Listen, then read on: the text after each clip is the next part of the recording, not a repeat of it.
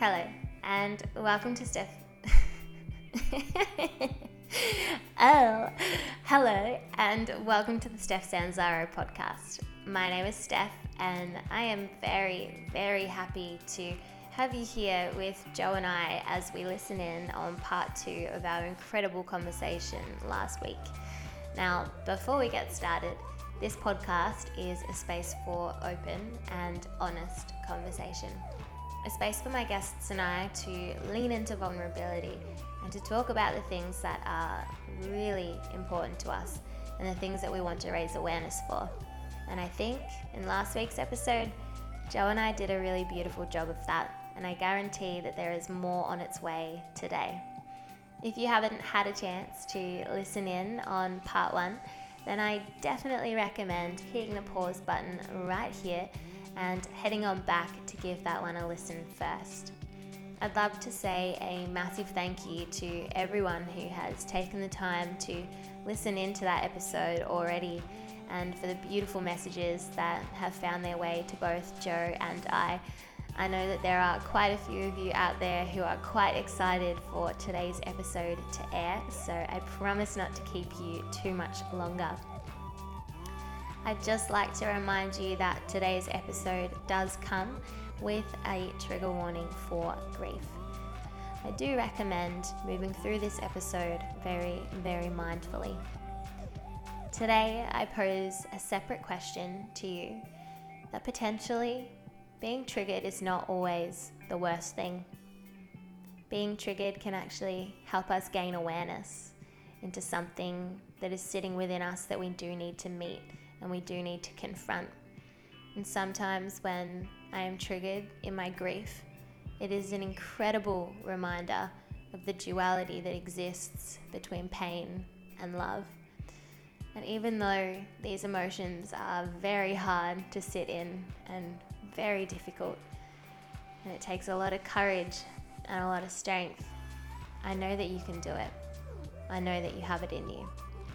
So, without further ado, I would love to introduce you to part two with the incredible Jo Betz.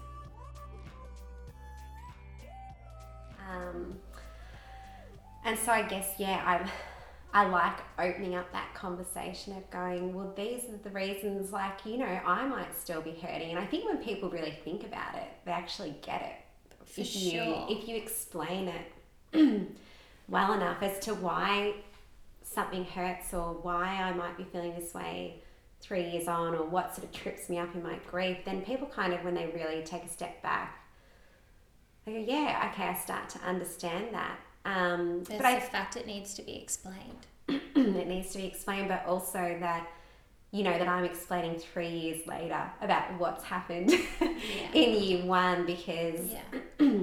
I hadn't felt comfortable to, or yeah, it just kind of wasn't. But also, Really? like to process those emotions back then, like that it's okay that you didn't. Yes, yeah. And look, I'm, I'm all for, like, you know, especially when it comes to social media, like, I share a bit, not everything. Mm. Um, but also, I only do it when I'm ready. Like, Yeah. often when I've prepared a post, like, I'll probably have written that two weeks ago, maybe three days ago, because yeah. I I need to be in the right frame of mind to to put it out there and expose myself in that sense and and to take what comes comes back you know to be Yeah. able to respond but yeah like I, I'm I'm mindful of that because yeah I am vulnerable and um yeah I'm very probably considered about what I do but most of it is with the thought of you know how does this help me or how does this help Mm. others impart sort of information or give them a little bit of an insight as to I guess what goes on in the world of like the life of a widow.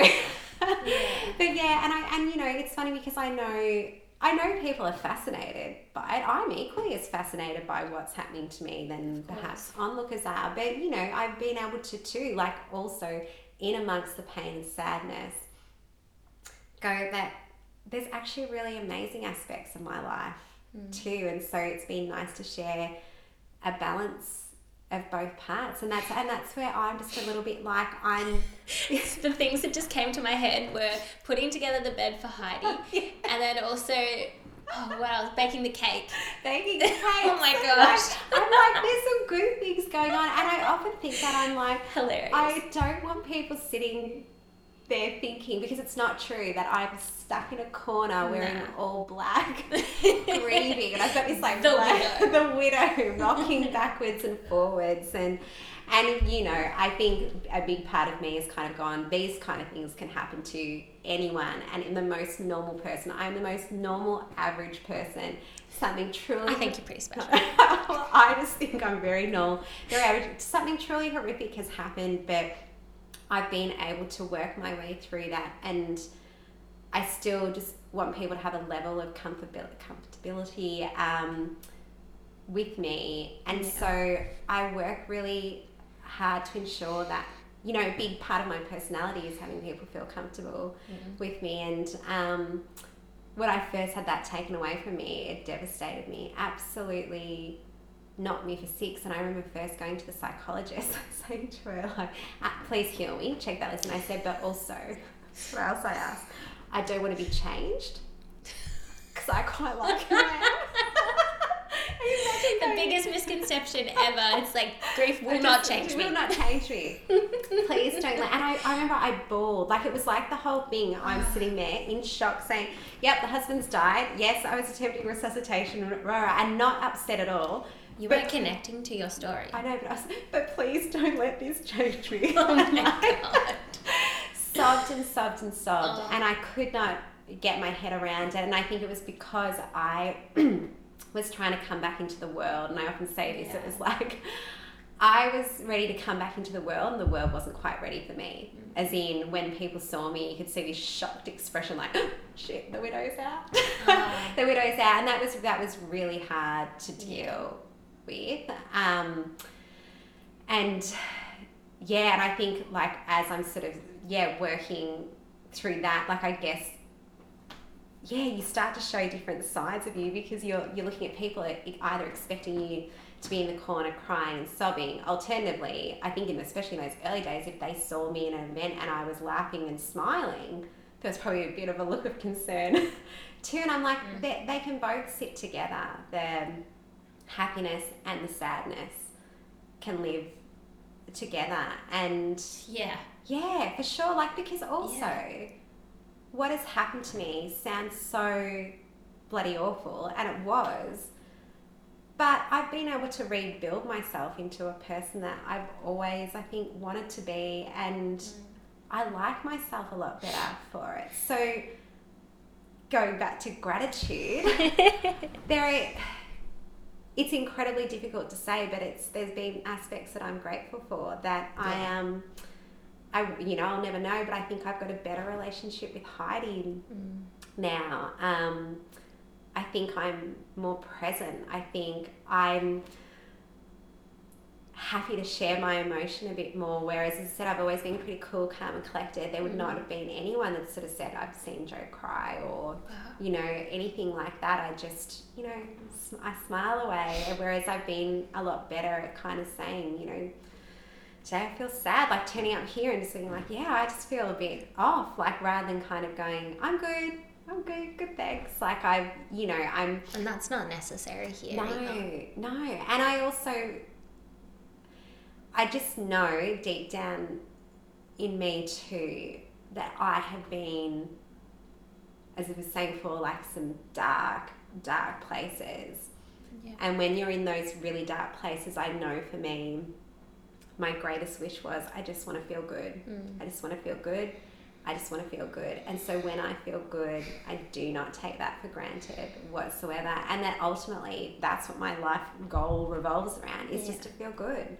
And to me, that's a pretty like easy thing to ask of life is in I don't need to be the most successful. I don't need six million dollars. I don't need a flash car or whatever it is. That if I have my health, my family, my daughter, um, that I get to have a holiday every now and then. I'm like so good meals, like, and so it's it's changed my perception on things that I will be the first person that could be sitting down, you know, having cooked something or out for a meal and just think, oh my god, like how good's this? Yeah. Like, and I just do. Like, It's I a actually, deeper sense of appreciation. I just kind of go, Yeah. how good is this? Like driving down here to the coast, just almost thinking like, oh my god, like the world's beautiful, and Yeah. I've got a new appreciation for the really little things that I probably missed when I was going through the motions Mm. of life and. Yeah, I think without that really dark space, I wouldn't have been able to find that, I guess, light in life, but also going, oh my God, it's like it's been in front of me the whole time. This is so simple. It is mm. so simple. And, you know, that's the thing, like, I guess when you've been stripped right back of everything in every sense of the word, because really Craig's death, there was not one aspect of my life that it didn't impact, mainly work. Like, that was probably the only. Mm. But even then, I was going, it probably has. I'm a bloody marriage celebrant whose husband's died. Oh. like, but you know, that's that has all been fine. But I remember thinking at the time, I was like, oh my god, this might ruin me. But um, Never. yeah, but I was just thinking, I was like, I every aspect of my life is being impacted. I'm now widowed. I'm now a single solo mother. Yeah. I've lost the finances that he provided for our family. Um, Yeah. Whoa. best friend, protector, you know, soulmate, every, everything was had just been ripped out from Yeah. underneath me, and I'm, I'm, I'm so- 23. Like. Yeah, I'm, and that's the thing. I built this life with him. There was a future. I guess we expected to have Mm-hmm. together. Like I never imagined this. And then you had to learn how to do it alone. I had to do it, yeah, all on my own. And, and it, so, in a way, I can go, it's been so hard, and I think it's going to continue. I mean, my life's not easy. It's, it's not easy. It's exhausting. And, you know, bringing up a child on your own is really, really tough. And with, I guess, the added layer of grieving and trying to manage all of that. But at the same time, too, I guess when I was saying, you know, Craig was my biggest support and backer and Mm. all of those things, I guess what I'm slowly learning, and look, don't get me wrong, I think I'm still always going to look for his support and backing and and I don't have that, but I'm learning to, I guess, back myself a little bit more. And so that's a beautiful part of it. And Yeah. um, yeah, it is interesting when I'm saying about his support because, like, I I started to sort of get into. I, I need to get into it more. I say this all the time, but meditation, meditation. I can't do it for long. Meditation for me any longer than ten minutes is is. Although I should be doing it more, but it's really interesting. I got into it. It's like I'm like seeing your thoughts like flash back and forth, and you're going like, "Come on, you know you should be doing I that." know, I know I should be doing it. I've got to get into it. And every time I do it, I think, God, this is good. But when I do meditate, funnily enough, I I go to the same place all the time. So I, I whether you're giving me um, what do they say when it's like a guided meditation or Mm. whether it's just silence, I, I'm not listening to the guided. Like because I've, I've I found I went to this like little exercise group where we did um, meditation every time after I exercised for 10 or 15 minutes. And I think one of them wasn't guided, and all of a sudden I thought about so Craig and I had taken a trip to Cambodia and just you know you have one of those like life's perfect days, and we just we had one of those days where we went down to this beach and we we're eating like these amazing like little lobster tails and um, you know being sold by a local woman and having a beer and getting it out of the water and there was Oh, yeah. hardly That anyone around. It was just a blissful day, and so I always when I meditate. it's like I walk down to the water's edge. He comes and meets me. I tell him all my life's problems, and he always tells me it's going to be okay. and it's it's a really it's really interesting. I find that I still go back to him. to that, and that even I'm like trying to learn how to back myself, but it's like that that reassurance was so important to me. And I guess when you were saying when you've lost your nana and she was that protector and mm. guide for you that you can always and that beacon that you go back to, Yeah.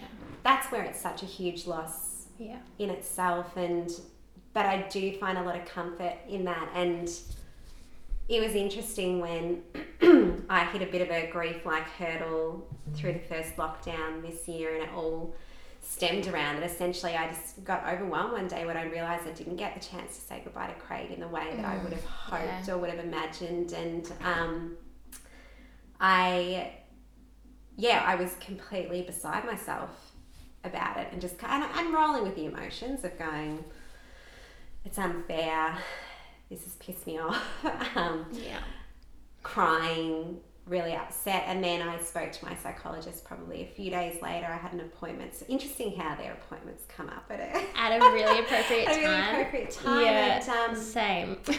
she kind of like said to me, so I'm talking to her, I'm like, oh my God, I'm so upset. Like, I never got to say goodbye. And I just wish, you know, I could have told him, like, no, actually, I don't think I was getting to Like, you know, I just I could have said stuff to him and, um, could have had oysters or something like that. And then she just said, she's like, all right, well, just tell me, like, what is it that you wanted to say to him? And I, like, got pulled up really short where I got to shock myself and I said, well, to be honest, I go, there's not really anything I wanted to say to him. I just wanted him to tell me it was going to be okay. Oh, and I think Whoa.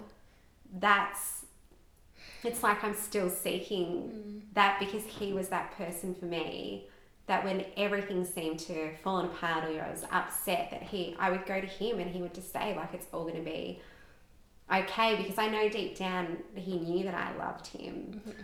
and Yeah, you didn't need to say that again. and I don't think. I would ever be able to say a proper goodbye. I don't think you ever can, but it's yeah, I just got a real shock that I was like, I'm still looking for that from him in that it's just going to be okay. And I think deep down I know it's going to be okay, but um, yeah, I, I think I would have loved that from him to have had that moment where he could reassure me and say to me, you know, you're not failing as a parent. You're going to do this. You're going to do that. Like just to give me that little boost up. So yeah, whenever I meditate, it's basically that's where I go to, and I go down the beach and we sit together, and he puts his arm around me It's, says like, "Yeah, it's gonna be okay." Yeah. Yeah, that one. Um, Yeah. that one's got me. Which is probably why why I don't meditate. There's a lot of resistance because we're just. I don't want to be faced with those emotions right now. but it is it's, it's really beautiful too and it's I, I think from that spiritual kind of aspect i guess that's where it happens for me is thinking about him talking with me and um, i guess still having those conversations from time to time because yeah, you know, I think an important aspect of grief is obviously staying connected to them in some way, but it's hard to find those ways sometimes So too because, you know, I signs and things like that. Like I was like, oh, I don't get the signs. Why am I not getting the signs? That's why I don't dream about him a lot. Like I've had a few sort of vivid dreams, but more so early, early on. Um, so yeah, I think it's I've kind of perhaps created that spiritual connection Yeah. for us in that that sense. But I but I also too like it's it's really interesting because as much as I've, this has been like a really painful experience, even from the moment of Craig like Craig's death and what I've read from other people, of you know, are feeling like their heart has been broken or mm. is empty. I've actually never had that feeling. Like I mm. just my heart still feels really full. And maybe that's because he poured so much love into into me, which makes it, you know, very bittersweet in that sense. But I knew how much I was loved by him, and I think, well, what like, how amazing is that that you kind of get to go like I don't, like I knew that within myself, and you know, he knew how much I loved him and yeah it's, it's an interesting one because i often think is that just him around me keeping my heart full and so perhaps i don't need the signs it's just kind of Yeah. within me yeah i don't know That's really beautiful that you say that because I think a lot of people are separated from their loved ones due to loss and death, mm. and there isn't closure. There's longing and there's wonder. Like, I wish I had said this, or I did they love me, or were they proud of me? You know, yeah. like there's there's this unknowing mm. that I think there can be a lot more. Like it gets a cause of grief as well. Yes, but it is so beautiful to just hear you say that he knew how. Now snot's dripping out. Once my eyes start, my nose starts to. I would say. um, that you just knew that he loved you and that and he knew that you loved him. Mm. Like. It, and I, I maybe that comes from like I don't know, like, like knowing each other so well, as in. Mm. I do like. I just think we had a really like, and it wasn't you know, when you're like, it was no great love story, anything like that. But I just think, uh, I mean, really like content, in my opinion, really content with each other. And I think that's when you say to me, like, if you were to ever ask, like, did he love me? Would he be proud of me then and now? I can kind of go like, yep, yep, yep. Like I just, yeah, feel like feel that way. And I know we were having that conversation earlier around I just know like your nan for you, for me, Craig just want would want the best for me. Yeah. The best for his daughter. Happiness. I don't he would not want me wearing black, sitting in the corner, being the one at the pot party, like ruining every party. It's like, well, at least you've got a husband. So and I never wanted that for myself either. I just think, you know, he would just be like, get amongst it. Like he hasn't got this chance. Like that's the cruel side of it, you know. This large life character hasn't had the chance to see his life through. But in saying that, I do sometimes wonder, I'm like, did he know? Did he know that he wasn't going to live this long because the way he lived his life was so full?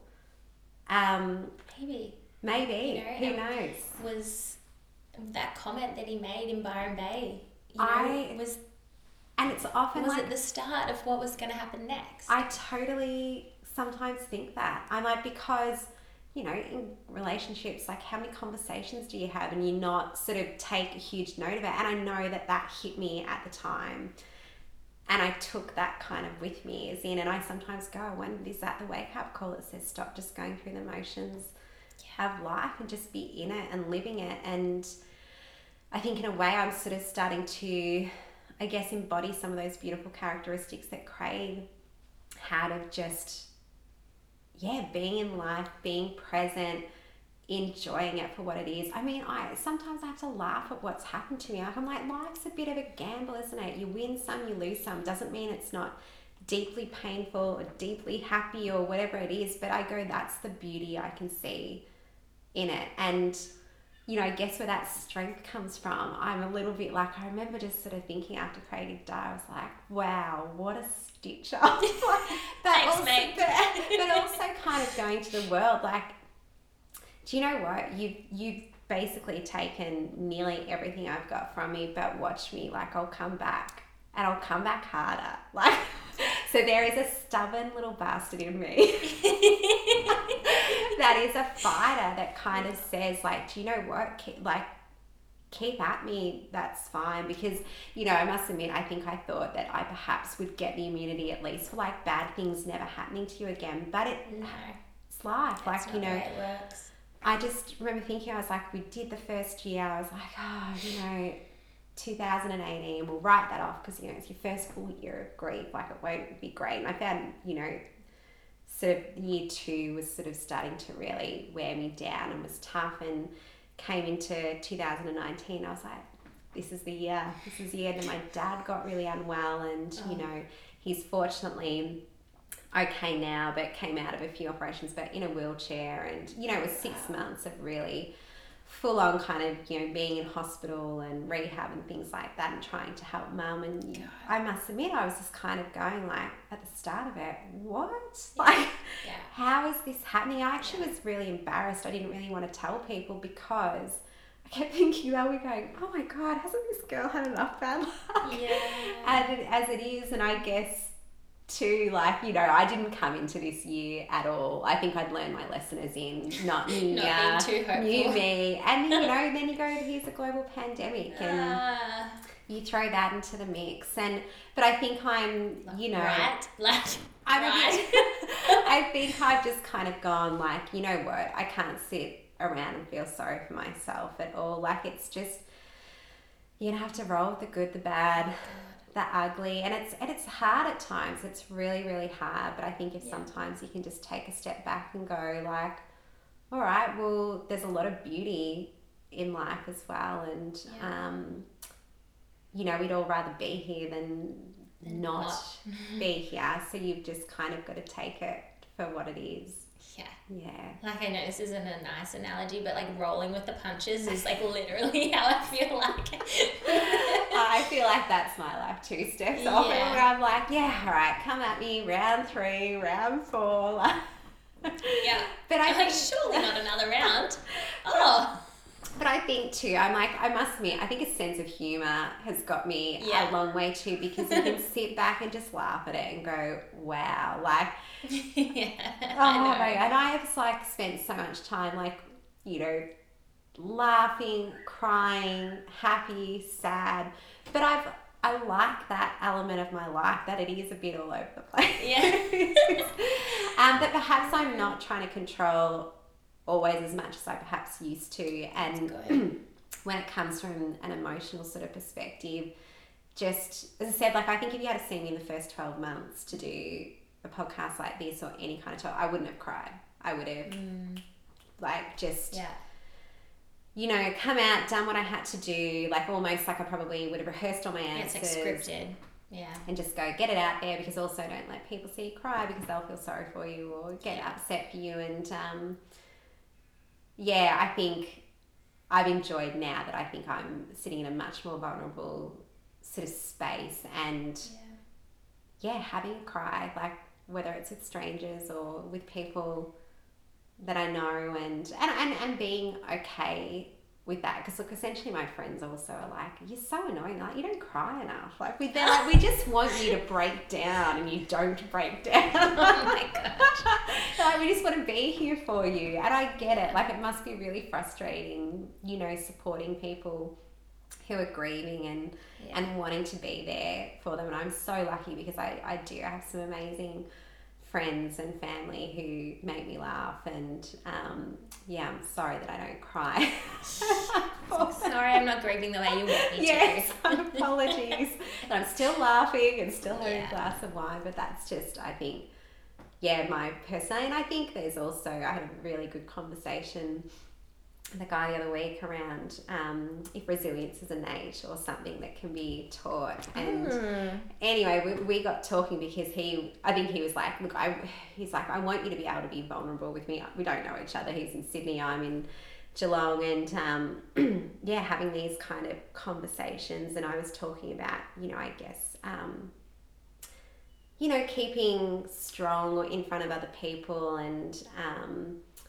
I, was, yeah, sort of said to him, I was like, I don't cry much around friends or family and things like that. And, I, and it might just be part of my personality too, but he'd sort of started talking about my childhood, and I think I've always been like that. I like for people to feel Mm-hmm. good around me. And then he said, Oh God, they must have been so upset when Craig died. And then I burst into tears. Like, because I feel more, it's almost like I've got more empathy for them than I do for myself. Like, it, it really upsets me the outcome for them and I'm a bloody person that's dealt with it. I don't know yeah, Yeah. it's such a I think that's a really interesting one because he was like, Well tell me about ringing, you know, some of your friends and family, tell them the news and I, I get really upset recalling that or um, talking about, about it and yeah, I'm like, oh, it's, it's strange. That's strange. But maybe it is. It's just like I, yeah, I like people to feel good or comfortable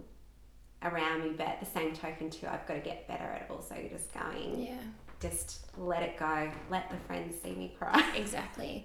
I mean, it's a beautiful thing to want to make them feel comfortable and, you know, to to but then editing and filtering yourself in a way that even you don't even recognize what's Yes. actually going on or what you're actually feeling.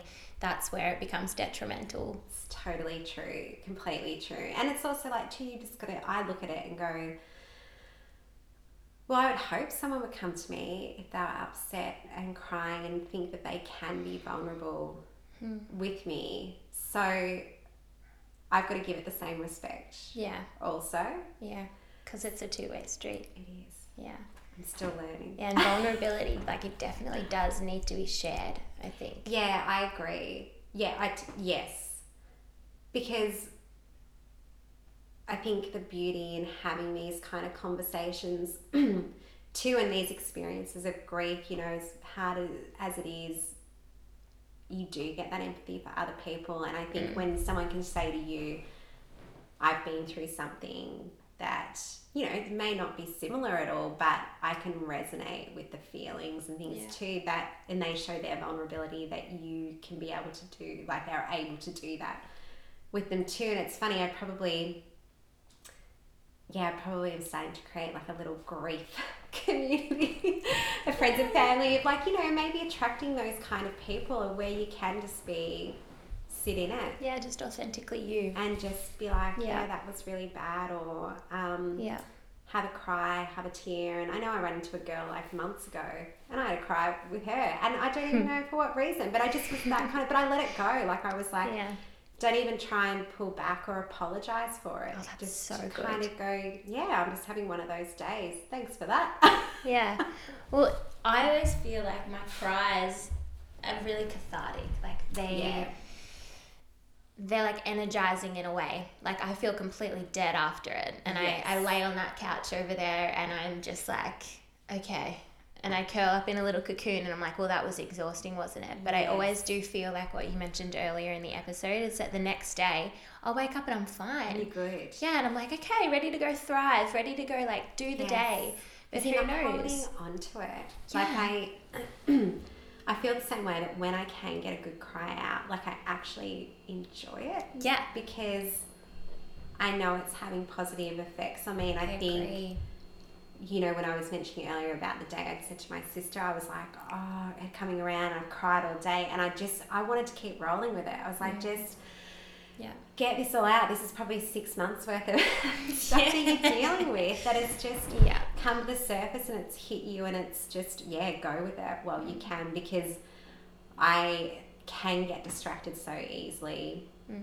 from it that when i do hit those big moments i've got to just go with it Yeah. and i mean if only you could schedule them I'd be like, I'd like it to be for this Friday when I've got a clear calendar. The child's not at home, and I'm just gonna. And because I'm the only. same, sometimes I've been a bit disappointed. I know I'll probably try and book a weekend away at some point over the coming months, and I wonder, like, I, yeah, I'm tired. It's been a big year of not having much time away from Heidi. I think probably I need a bit of space to actually mentally process what's happened this year because Yeah. I think, yeah, I think with the pandemic, like I've certainly focused on that and that's been rocky, but I wonder whether it's pushed my grief aside a little bit as well. Yeah. And I, I really feel so horrible for people that are in those early stages of grief Mm. the six months, the one years, the two years, you know, and I'm only three years of going. It's it's really taken a focus of people who are grieving and really need help at this time because we've there's a bigger problem that seems to Exactly. be out there, and so Yeah. my yeah heart really feels broken for those people, but. I yeah, I'm even thinking just for my own perspective, I'm a little bit like it's like I need to go away and just go, where am I at with this? And obviously, it's Yeah. starting to hit me a bit at the moment because Yeah. I'm going, I'm, you know, it was like on Monday, why am I so sad? And I was like, I just really miss my husband. I Yeah. just really miss him, and I need some time to go away and think about that. And um, for me, like that travel or going away is a, such a good retreat because often I can go away and just be a bit like, yeah, I'm sad, I'm in it, but then come out the other side of it. And I Yeah. lo- like I love like hiking and things like that too, where I listen to like sad music Yes. for half of it, and I have a cry, and I'm oh woe is me. it's so unfair. But it needs to be allowed. Like, Yeah. I mean, not from other people, but ourselves. Like, we need to allow ourselves to do that. Absolutely, and I think it's really important to find your thing that helps you do that. And for me, Yeah. it's always been walking. I've realized too, I was thinking, I was like, maybe where I've been a bit tripped up in grief this year is normally for me driving in the car where you've got no distractions and it's Yeah. music. That often that's where I get upset. But we haven't been driving as much Oh, this year. So I'm like, You need that I need the I need the road trip that gives me an hour of just kind of Yeah. thinking and um, yeah, I think grief's been a really hard for people. Like it's it's it's been brought to the forefront because we are grieving a lot and not Yeah. just the death of people. It's Yeah. You know our old lives, it's our freedom and things like that too. But I'm like, but for those that are actually grieving the death of someone, I do feel someone has probably been pushed aside Yeah. for them and um, yeah, so that, personally and also socially. yeah, And like, because no one else, like, it was very quick. Because Nan only passed away in July. And my good friend's dad only just passed away like um, seven weeks ago. And there's just too much going on for everyone else for it to be a priority. no. and you know mine happened right during the first lockdown i think it was I, and or maybe just as we were coming out and you know we weren't allowed to have a proper funeral or anything like that and but then i think within a week like i didn't really hear from anyone again No. about it because there's there's too much and I like it sounds and i feel selfish i feel bad for everyone else because like i get it they're going through a lot too but then like you know i this sounds so horrible but i literally was in this little other house down in Anglesea that i was house sitting and i laid in the dark with all the blinds closed and i just binge watched supernatural and i would like you know get home from being somewhere else and then i would just get back into that and i would pour myself a glass of wine and i was having like up to three glasses of wine a Mm. night you know Oh, like just going to, gets you through. yeah i was going to bed drunk Yeah. you know, and it was Been there. helping me. I was like, I need this. Because also you're sitting on a couch at home alone. Like I would say I drank Mm. Yeah, I agree. so much so much that first year or even two, especially once I Yeah. moved into my own place and there was no one watching over me. Exactly. that was either my greatest, like, Oh, and, I, and it's or it was numbing. I don't know. I mean, I've always, I think for me, I've always been quite lucky is an alcohol is really numbing for me. So Same. actually it makes me feel happier. Um, maybe not so much the next day, but um, but when I'm in it, like I'm not, I don't get sad and I don't No, get aggressive or anything. So, but the problem is then you keep kind of Yeah. going because you're like, well, that gives me a nice buzzy feeling and it takes me away from the bullshit that I'm me away from dealing reality. with. Um, but you, you're, you're right, as in the time frames of your nan passing and the people, Mm. I've done grief on fast forward, I think. And it's not good. Like No. it's it's I don't think there's been enough time to. not enough time, and I'd hate to say, it, but almost like recognition of what you've lost. Yeah, there's been none, none of that. And But that's okay. yeah, I just, as I said, like I just I'll grieve that too. Yeah, and and it is. That's another aspect of it, and it's it's really. Here's my analogy. I always kind of say, and it's been interesting. I've looked at book sales, like obviously with things that are going on, and I remember saying to my sister, she might have said to me like, "Oh, have you sold anyone like any today or something?" I said, "No, it's Saturday." I said, "No one cares about grieving people on a Saturday." or a Sunday. So I said it's weekends. Weekends are incredibly difficult for people who are grieving, particularly I guess people who are grieving the loss of maybe a child or a partner where your family dynamic or you know if you'd spend a lot of time with your nan on weekends like it's changed and it's shifted and you don't have the routine of work. But the problem is everyone else is in their Yeah. own lives. So I'm always like so book sales go well Monday to Friday different and I'm like it's sad but it's true. Um, you know when people are off on their normal everyday lives they do stop thinking about their loved ones who are going through a hard time and that doesn't even necessarily have to be i guess grief but yeah interesting so interesting It's little so thing accurate. that and it's also like on the weekends because I don't find myself like having the energy to be as social or I just don't have the energy, and sometimes I, I need to explain that better to people than I do. But Yeah. I also look on my phone and I'm kind of just like, oh, look at all these people together and all this sort of stuff just recently. But I think COVID, in a way, was a little bit good for me in that respect because I didn't have FOMO as much because people weren't allowed to go anywhere.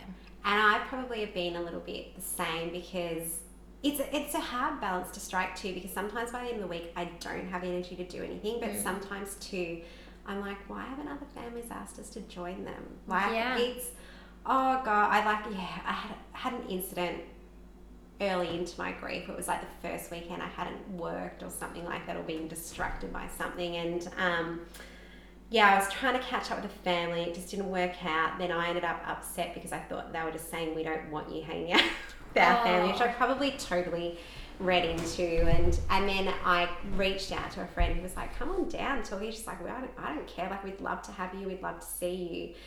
But that real wake up call of going like, "Oh, we have to encroach on someone's weekend like all the time. We want Yeah. to spend."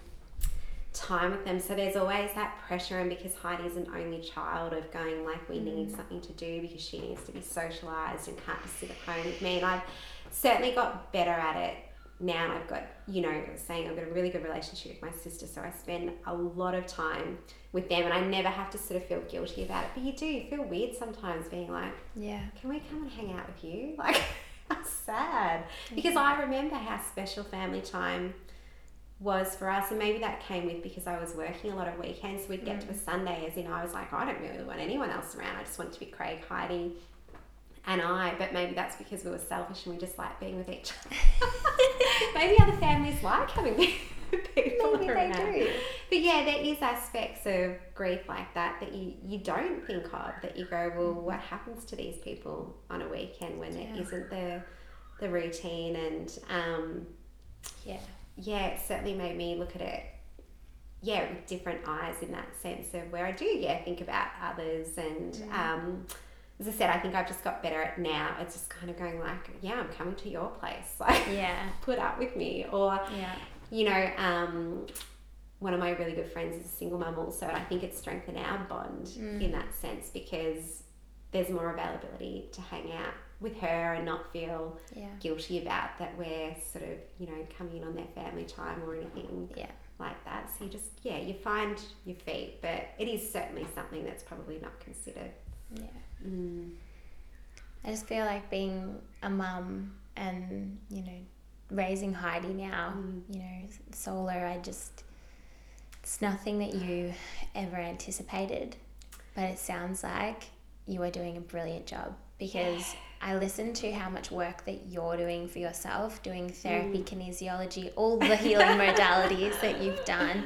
Like you're actually trying to get better. Yeah. And you're trying to move forward and do all the good things. And mm. I just know that a child looks up to their parent and basically like copies them and models everything. So if you're doing all the beautiful, amazing things, she's got such a beautiful role model in you. Oh, look, I hope so, Steph. Like it's, uh, it's been such a tricky role for me to navigate, and probably the part I hated most after Craig died was going, "Oh my God, I'm a single mum. Mm.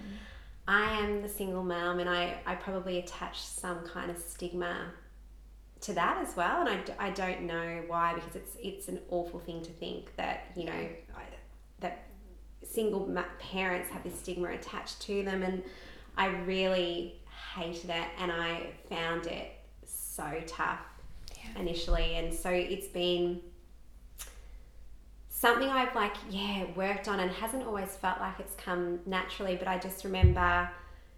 You know, that straight away I was like, I don't want this to ruin my life, and more so, I don't want this to ruin Heidi's life. And I guess the biggest piece of advice I got from a psychologist who was a friend of ours was that he said the lucky thing is you're probably always going to be a step ahead of her in your grief so that whatever you learn through that you can then impart to her like she's she's younger and um yeah you'll, you'll always be a step ahead because i just remember going there and just going i don't know i've got no idea how do i parent a grieving child like i don't know this and i'm trying to deal with the loss of my husband and i'm trying to parent her and i'm trying to nurture her grief but i think God, it's just so much. yeah, it's really overwhelming, but I think I'm just finding my feet with it where I just try to be open and honest with her. I mean, she's seven to what is appropriate for her. And, and we talk about Craig a lot, but it's also okay if we don't talk about him all the time too. And um, he's just kind of integrated into our lives in in little ways and big ways too. And um, you know, she's really funny because I'll be like, "Who do you love most?" And or you know, "Do you love me?" And she'll say, "I love you, mummy and daddy." Like always, always. Like so, I think she's quite protective about him. But yeah, I certainly I think you know, I got a bit of a rude shock last year when Heidi was struggling a bit at school, and they said to me, "We're going to get the school counsellor or psychologist, you know, involved with your permission." And I naturally was like, "Yeah, sure." Went off for a walk around the block and burst into tears, Oh. going like, you know, it's just because I guess always in the back of your mind there's this worry and fear, going, "How does this impact her life for Yeah. the rest of her life?" Because I know it's going to. Yeah. And then I just sort of took a step back from it and went, "Well, hang on, I go to a psychologist." Mm. So why am I like? Why am I thinking this is not a good thing Mm. for her to do? And I just yeah want to be open and honest with her and nurture her through it as much as possible because I do think it's going to be hard for her. I think her grief is only going to evolve further, further and further the older that she gets. Yeah. So I think initially, you know, because I was dealing with a four-year-old, a five-year-old at that point who is really just trying to make sense of it and happy as Larry still, like beautiful little girl who, you know, and she is still really happy. But I was like, wow, check me out, I've nailed this. Like, grieving for the child done as well, and Yeah. you know, it tripped me up a little bit this year because she was she was upset about Father's Day, and Mm. I think I always feel like I can handle my grief. I've got the knowledge, I've got the access to the resources, but the responsibility of her grief does lay with in me because she's not old enough yet to be able to make up her own mind or No. go to see a doctor if she thought something was wrong or or do something about it. So it does, it feels like a big responsibility and I try to go off gut instinct mainly and I did a really beautiful it's interesting when I was driving up to here because um, I did this camp called Wombat's Wish which is actually like a organization that I help support through the sales of the Grief Journal. Um, and they're a child like a camp for children who are bereaved. So eh, children that have lost a parent um, essentially they get a group together once or twice a year of mainly Geelong children and sometimes Melbourne if they can cater for it. And yeah it's a, a space for the children to not feel so alone that's beautiful. oh yeah it was it was beautiful but they so they were up in um, Umarella camp is where they start. Oh, no, was it Umarella? It was somewhere around here. But anyway, I thought the camp was going to be that we just sent off the kids and the parents. Maybe we sat around and had a coffee and had a chat. But no, we got brought into Anglesea and were put through a pretty comprehensive, um, I guess, would you say, psychology sort of session. Whoa. So there was maybe six or seven of us that were widows. There were no widowers with us, um, but probably four psychologists. And Whoa. we talked all weekend and cried. And um, yeah, it was pretty full on. But I just remember just taking some things from that being you've got to be open and honest. You cannot Hmm. hide this from them. Um, and I sort of take that from my emotions too. Like I said, I'm not a huge crier, but I'm not afraid to say to Heidi, like I've had a really sad day today. I really missed you, or I really missed Daddy, and um, actually, Tuesday was no, actually it was Monday when I was still having a sad, day. I ripped my Lorna Jane tights that I had. No. Oh no.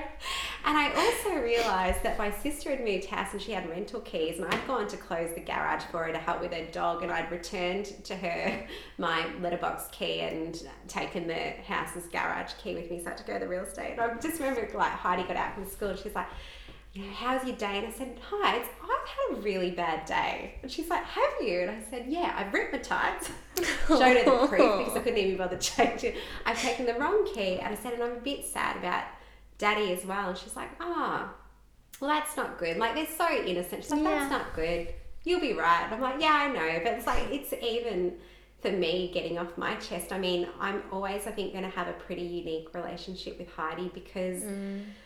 we you know it's interesting it did change my relationship with her and i'm not sure necessarily at the start in the best way. I think we've both lost a lot of trust in each other. And I don't know why I feel the way I do about this, but I think there was something in me that feels like when I told her the news that Craig had died, that I was the first one in her life to like break her heart. Oh, And I wonder whether, shit, Jo. yeah, it's a really tough burden to bear.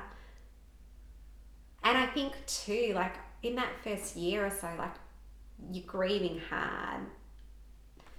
I'm probably didn't feel like I was being the most not responsible parent, but I don't think present. And I think I still feel a lot of guilt about that. And um, You were just doing the best you just could do, do. and I and I do. I look at it and go, God, Jo, like you, you were a shell of a person. You were trying to rebuild everything up and but you had to be a mum at the same time. Yeah, and I remember my psychologist saying, I wonder whether there's a little bit of resentment from me as well, going like, if I didn't have Heidi, like she is my everyday reminder of everything that I've lost. Yeah. Like right there in that little human that you love so much. Of course. But sometimes you think, oh, I guess, and it would never have worked, but I was like, if she wasn't here, I could have just run away from it all. And that's all I wanted to do. Yeah, you could have. Just, yeah. You could have been very irresponsible in your grief, and you probably could have drank all the wine. could have drank all the wine. I could have gone and travelled. I could have Yeah. done all these things that at the time you're thinking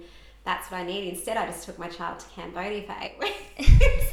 and I was irresponsible there, which is what I needed. But I'm like, it was probably a more selfish time as a parent Yeah. for me, but that's what I needed to do. And so I, I wonder whether there was just a bit like this fragile relationship between us. I didn't Yeah. know what to expect from her. She didn't know what to expect from me. But funnily enough, I think the beautiful thing about coronavirus is, is I think it's just something beautiful happened to our relationship this year. And um, it's really become this rock solid little team. I think we always have been. But you know, she's just like such a delight. And maybe it's her age as well, where I'm like, I'm, yeah, bringing out this beautiful little girl that I think is going to be okay. It still scares the shit out of me all the time, this responsibility for her. But um, I feel so incredibly lucky that I've got her and that, you know, like the, the interesting dynamic is it's kind of like we're mother and daughter, but we're best friends, but we're also housemates. So it's all a bit of like all over the place. Like the things, like the conversations I probably have with her are quite different to, you know, what other parents are perhaps saying to their children. Because sometimes I have to be honest with her and say, like, I am t- tired or I'm sad or I try not to say it often, but I'll, you know, if she's being a pain, I'll be like, and wanting and wanting and wanting, and you're just going like, hi, I don't have any other help. Like this is it. This is me, and I'm tired, and you know, we just not today. Like we can't do that, and and she's really good about it. Like she is. She's a beautiful little soul. Um, but yeah, it's it's been a really tricky dynamic to to work with. And as I said, I think I'm still wading through a lot of emotion about what sort of has happened to us, where I've kind of ended up, what happened when I told her, and yeah, as I said, guess maybe some of the guilt that I feel about parenting at that time, which I think you know you slowly sort of work through. But She's gonna forgive you for that. If Yeah. she, if she, she probably has no recollection of it. She probably has no idea. You're probably And just I- being so hard on gonna say, yourself right now. You probably just did the best job ever. And she's probably like, "Mum, what are you talking about?" I know, I know. I think you know it's yeah. It's a lot of it. It's perhaps I can't recall Yeah. a lot of things. It's you know I'm a big part of grief and trauma for me has been that yeah I do actually suffer. My memory is not as great as it used to be, um, and so maybe it's just yeah. It's probably totally fictional in my head. Probably something I'm just trying to give myself a hard time Maybe. about but yeah look i it's not a role that has come naturally to me but i mm-hmm. feel like i'm starting to get it together and that rather than resenting it, I'm really embracing that role as a single mother too, and kind of going to, you know what, there should be no stigma attached to it because I feel like the women and men that I know that are single parents, some of them are some of the strongest and toughest people out there. And um, I agree. I take my hat off to anyone doing that role that is trying to do the best that they can in the circumstances they've been given. So, mm. Yeah, it's, you know, through the whole experience, it's given me a wake up call about so many different things too, about what I used to think. Yeah. Mm. It definitely it wasn't I don't know the role that you ever anticipated playing, but now yeah. you're playing it and you have you've taken it on board and you're just doing the best you can mm. with it. I think I'm not a parent, but as a parent, I don't think anyone ever really knows how they're supposed to do it. No. Or what to do. I feel like people expect like as soon as they're holding the baby to be like, is there a manual? It's like this innate intelligence comes into my brain. Okay, yep, downloaded. Cool. Oh yeah. right, so I do this. But I think there's no. There's no, and you, know, just no one knows what they're doing. Well, no one knows what they're doing. You never know what ch- kind of parent you're going to be. You never know what kind of child you're going to get. You never know what stuff is going to get thrown at you. And I think the best thing I could say that's happened out of this is I've now realised that all that matters is that my child feels good and that I actually don't care whether what she grows up to be. I mean, she's saying to me the other night, she's like, Mummy, you know, Heidi's ambition is either coffee maker, gymnast, or um, hairdresser. And I yeah. was like, do you know what, hides whatever. And she's like, oh, but could I, like, what if I want to be a gymnast and um, a hairdresser? I said, well, maybe you could just do, which actually made me laugh. I said, you could be a gymnast Monday to Friday and Saturday, Sunday, you could be a hairdresser. And she's like, yeah, but then I wouldn't get a day off. Oh. I was like, oh. Actually, good point. Very good point. but yeah, I just, you know what? I, you know, I've been, had a lot of conversations with her teachers over time and, um, you know, academically, I'm not sure how Heidi will go. I'm really mindful too. This is a little girl that's been through a very traumatic event. It's very and traumatic. So I also tend to think I'm like maybe she won't read as quickly as other children or write or mm. maths or things like that. But also maybe that's just not what her strength is. It doesn't matter. Like yeah. I just don't want to stress about that as long as she's being nurtured in her friendships and relationships yeah. and that she can grow this inner confidence. That's really all that matters to me. And that has been a really good feeling to sort of yeah. come to and just and to facilitate that yeah, is incredible proud of her. Like I'm I'm really proud of her and the type of little girl she is. And I often don't even think that that's me. I think there is a little bit of innate, you know, I don't know, she's just like a little ray of sunshine. Like I just, yeah. And I, you know, I, I love being with her and seeing her grow up. And I think mm. it's interesting as a parent because often, you know, you go, oh, it goes so quickly, blah, blah, blah. I wish they were like this. I, I'm actually loving it more and more as she grows. And don't get me wrong, I'm like, oh God, it's so cute when they're like three or four. But I, I love the conversations mm. that we can mm. have. I love that. Um, you know, I, I think she's becoming her own little person and we it's like she's she's good company to be with and you know, I took off to Cambodia with her eight weeks and yeah. almost died. Really? Like, well, thankfully, I, I would have had to have come home. Thankfully, um, so I went to house sit a friend's place and who lives across in Phnom Penh, and um, they had a nanny, which I didn't realize. Like, I literally just booked a ticket for eight weeks and did not really, and just said I'll stay at your house whilst they were in Italy for six to weeks of those eight weeks and did not plan any other thing. Just packed the suitcases and the child and away we went. And when I got there, we went away for a few days out to this island with my friends. And um, I remember my, my friend Pia said to me, she's like, "Oh, so is it okay if the nanny only works like four days of the week and knocks off a bit early. I was like, what nanny? Uh, oh my yes. and so, yeah, the nanny came into play, and I still couldn't tell you what I did for eight weeks except like swan around in tuk tuks and you know go to cafes and write and yeah. read and and things like that too. But yeah, like it's probably where I was a little bit like my parenting. I'm like my, my lack of. Oh. but also like let's go back to the part where like you need to grieve too. Yeah, and I know, think like, too, I just needed, not mum Jo, but just Jo. and I needed that space. I needed space to get away from Geelong. I needed Mm. to go somewhere where people were not looking at me and feeling sorry for me, and um, to go and be me.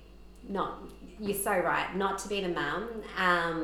And look, obviously, I'd be home in the afternoon to care for her when the nanny clocked off, but to just actually kind of go like, I've got a taste of freedom, and I think it reignited back in me.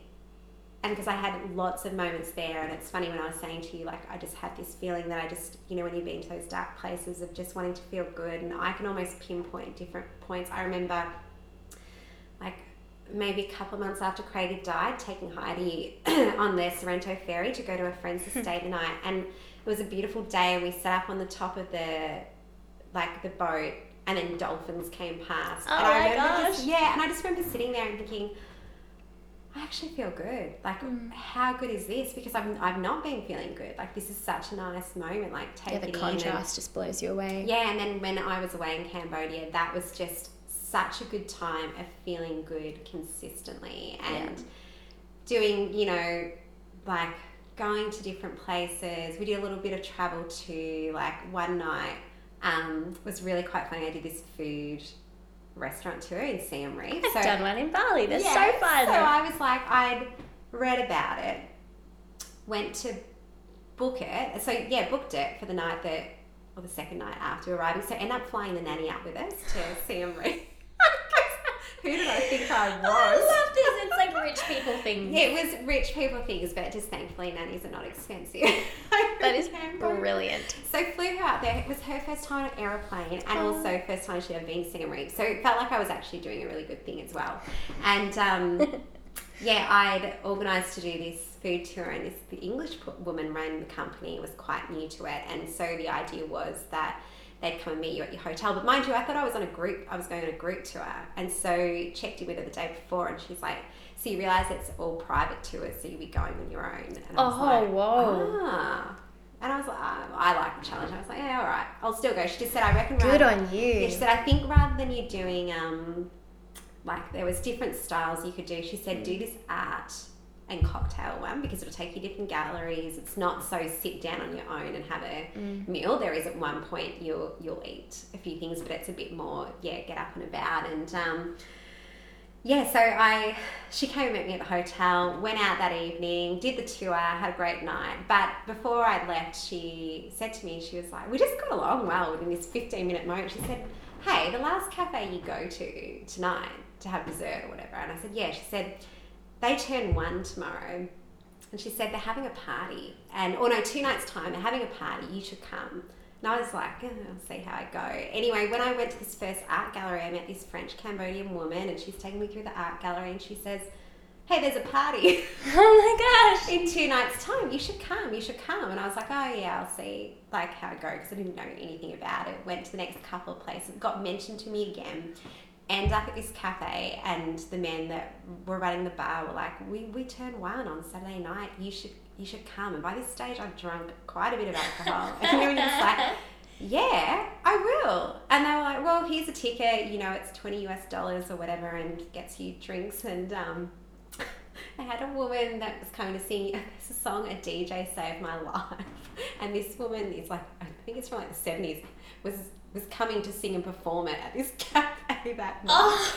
It was so funny. Anyway, I've bought the ticket. I've then gone home, and you know, you wake up the next day. It was actually it was Heidi's birthday the next day. We went to the temples, and I was starting to go like, I think I'm going to this party. Like, there's no chance. And it was two. It was not that night. It was the next night. the next during the Saturday, kind of we went around doing our own thing, and this woman that runs the tour messages me in the morning and says, "So, are you coming tonight?" Um, and I said, "Oh, look, yeah, I'll see how I go." So "Because we won't be going till like nine o'clock, but we so if you decide to come, come at nine o'clock because I can come and meet you and we'll go." And I was like. I thought, as the day kind of went on, I was like, What? oh, no, no, no, nah. Like, why to go? I only know one woman I've met for 15 minutes and this other French Cambodian lady that I've also met for approximately half an hour. And anyway, it got to about sort of seven o'clock at night, and I just thought, do you know what? What's the worst that can happen? Like, what is the worst that happen? I can go have one drink, and if I'm not talking to anyone or it seems weird, I just go home. Like, Mhm. that's the worst thing that can happen. And I was nervous, like definitely nervous, Of course. and um, think I probably just had a beer before I left or something like that. the nanny looked after Heidi, and off I went to this cafe. And at nine o'clock, sure enough, this woman, Evie Ali, um, came and met me at the front. Like I texted her and was like, I'm two minutes away, whatever it is, came met me at the front. I stayed out dancing till like 3 a.m. in the morning. Like I Wow. just had the most amazing night because I think I'd gone, well, what's the worst that can happen? I can just go home and I just, you know, they were really kind introducing me to people and it was a bigger sort of expat community and I just had a ball and I remember just thinking this is what it's like to feel good and to just throw yourself into different situations and, and kind of go with a bit of a stuff it attitude. Yeah. Like, you know, I could have gone to Cambodia, I could have hated it, but what was the worst that could happen? I'd just go home. Yeah. Go to different events if you don't like it, just go home. And funnily enough, I'm still in touch with that woman that runs a tour, and I've since Ah. been back to see her, and she was like, second, like I think so this will be the third time if I get back over there again. She's like, next time you stay at my house, and I'm like, yeah, well, this friendship's developing. It has. It really has. which is nice. I love that you just decided to live life that night. You're I like, think you I'm just have gonna to. go do it. And I, you know, that's where i'm really love travel because I think it makes you do things that are outside of your comfort zone. And I think I'm starting to push that a little bit back into my home life too. I mean, last year I took off to the Grampians and I went to um, the Royal Mail Hotel and did like the eight course degustation menu Oh, that's so own. cool. but same thing, I thought a girlfriend was going to come with me. She'd had to pull out. And I was just like, stop it. I've always wanted to do this. And I think. oh my god, you're incredible. well, I think there's part of me that goes, I don't want Craig's death to stop me from doing things that I've always wanted to do. And if anything, Yeah. now it opens up an opportunity for me to go. I can spoil myself that little bit more and, and take the time. Like, I don't have to ask anyone, not that I have to seek permission, but you know, if you're going away with someone that's working out, is it the right time? What have Oh, we yeah. gone? Now I don't have to do that. I can No. just kind of work out the child or she comes with me. And, um, yeah, I'm a little bit like, well, if there's a restaurant that I really wanted to go to and I can't get a girlfriend, or maybe I don't want to, Yeah. just go. And I'm pretty comfortable in my own company these days, just why isolation's pretty good for me. I know. I agree. yeah, that I um I'm okay with experiences Mm. like that, and I'm proud of myself too. Oh, Sometimes I'm proud afterwards, where I just kind of go, "Good on you!" Like you're not letting this like get you down or sitting at home. Yeah. Oh, I just wish. Yeah. Just wish. Like I just. Yeah, I think sometimes you just kind of got to embrace life and, and go for it. So that's kind of the attitude I've got when I'm not moping around. I'm not moping around, but you have both, ebb and flow. Exactly. it's the balance of both. Absolutely. This has Mm. been such an awesome conversation. I know. I feel like I could sit with you for hours. I know, same. I mean, I do want to give you an opportunity to just think about it for a minute if there is anything to do with grief, to do with Craig, to do with you that no one really knows or you haven't had the opportunity to speak about or share awareness on, or whether or not you think we've wrapped it up in a pretty nice pink bow. How else have I got? I, I do feel like I've covered quite a bit of it. I think, yeah, I said, I think, I think really grief summed up for me in the end is just going, we need to be compassionate towards others and show compassion to ourselves. And I think that's what I'm truly learning and um, and and sometimes it surprises me because it's even compassion for those who are not grieving. It's just Mm. going like, how do we show compassion to others? How do we show that to ourselves? And I think if you can strike that balance, you're doing pretty well. I agree. That's about it. I love everything you say, Jo. Thank you so much ah. for having this conversation with me. Thank you so much for having me. Oh. I really appreciate it. It's been amazing. We've been sitting here in Anglesea, surrounded by lots of birds. We've had a few visitors. Yeah. You haven't been able to see them, but we've had a few parrots come to visit. Yeah. But yeah, thank you so much. I'm, Thank I just feel very honoured that you'd share this with me and whoever's listening on the other side. Wow, I'm very appreciative, appreciative of anyone that takes the time to listen, but thank you so much also. Oh, before we leave, I forgot to say where can the listeners find you? Oh, so they can find me on Instagram, either at jo.betz or Facebook, just type in Jo Betz. Also, I'm sure I pop up. But yeah, I also blog a little and sell my grief journal on jobetz.com.au. So Yes. that's where I can be found. It's beautiful. I have my own copy and I haven't felt ready yeah. to write think- yet, but it is there and I've flipped through it many times and I look at it and I go, this would be such a good thing to do right now, but I just don't think I'm quite ready. Yeah, and I think But it's there for when I am. And that's been the beauty of it because I know what I'm like too. And when I sort of wrote that and put that together, that was with that intention of going, do you know what? It might sit on your shelf for two years, it might mm. six months, whatever it is. You know when you're ready, and it doesn't have to be all done at once. That it can just be today I want to explore loneliness, or today I want to deal with something easier and, and think about like what am I grateful for. So it was very much with that in mind because I, I totally agree. You've got to be ready. You've got to be in the right space, and, and only you know that. Yeah. Mm, Thank you. you're welcome. Wow. How amazing is Jo? I think I ended up listening back to this podcast about four times, and each time it hit a bit different. Something new resonated stronger than the time before. And I know that you listening here for the first time today are going to be going through exactly the same thing. Something in Jo's story will resonate with you and and it will touch you. And our hopes here today is that it'll make you feel like you're not alone in your grief because grief is isolating. But we wanted you to know that you are not alone and that it's okay to grieve, whatever that looks like, because it can look like a multitude of things. Some days will be good, and some days not so good. Thank you for showing up here today and for taking the time to listen to both Jo and I. I know how grateful we both are. And if something did resonate with you and connect with you, please do not hesitate to reach out to either of us. We would both love to hear from you.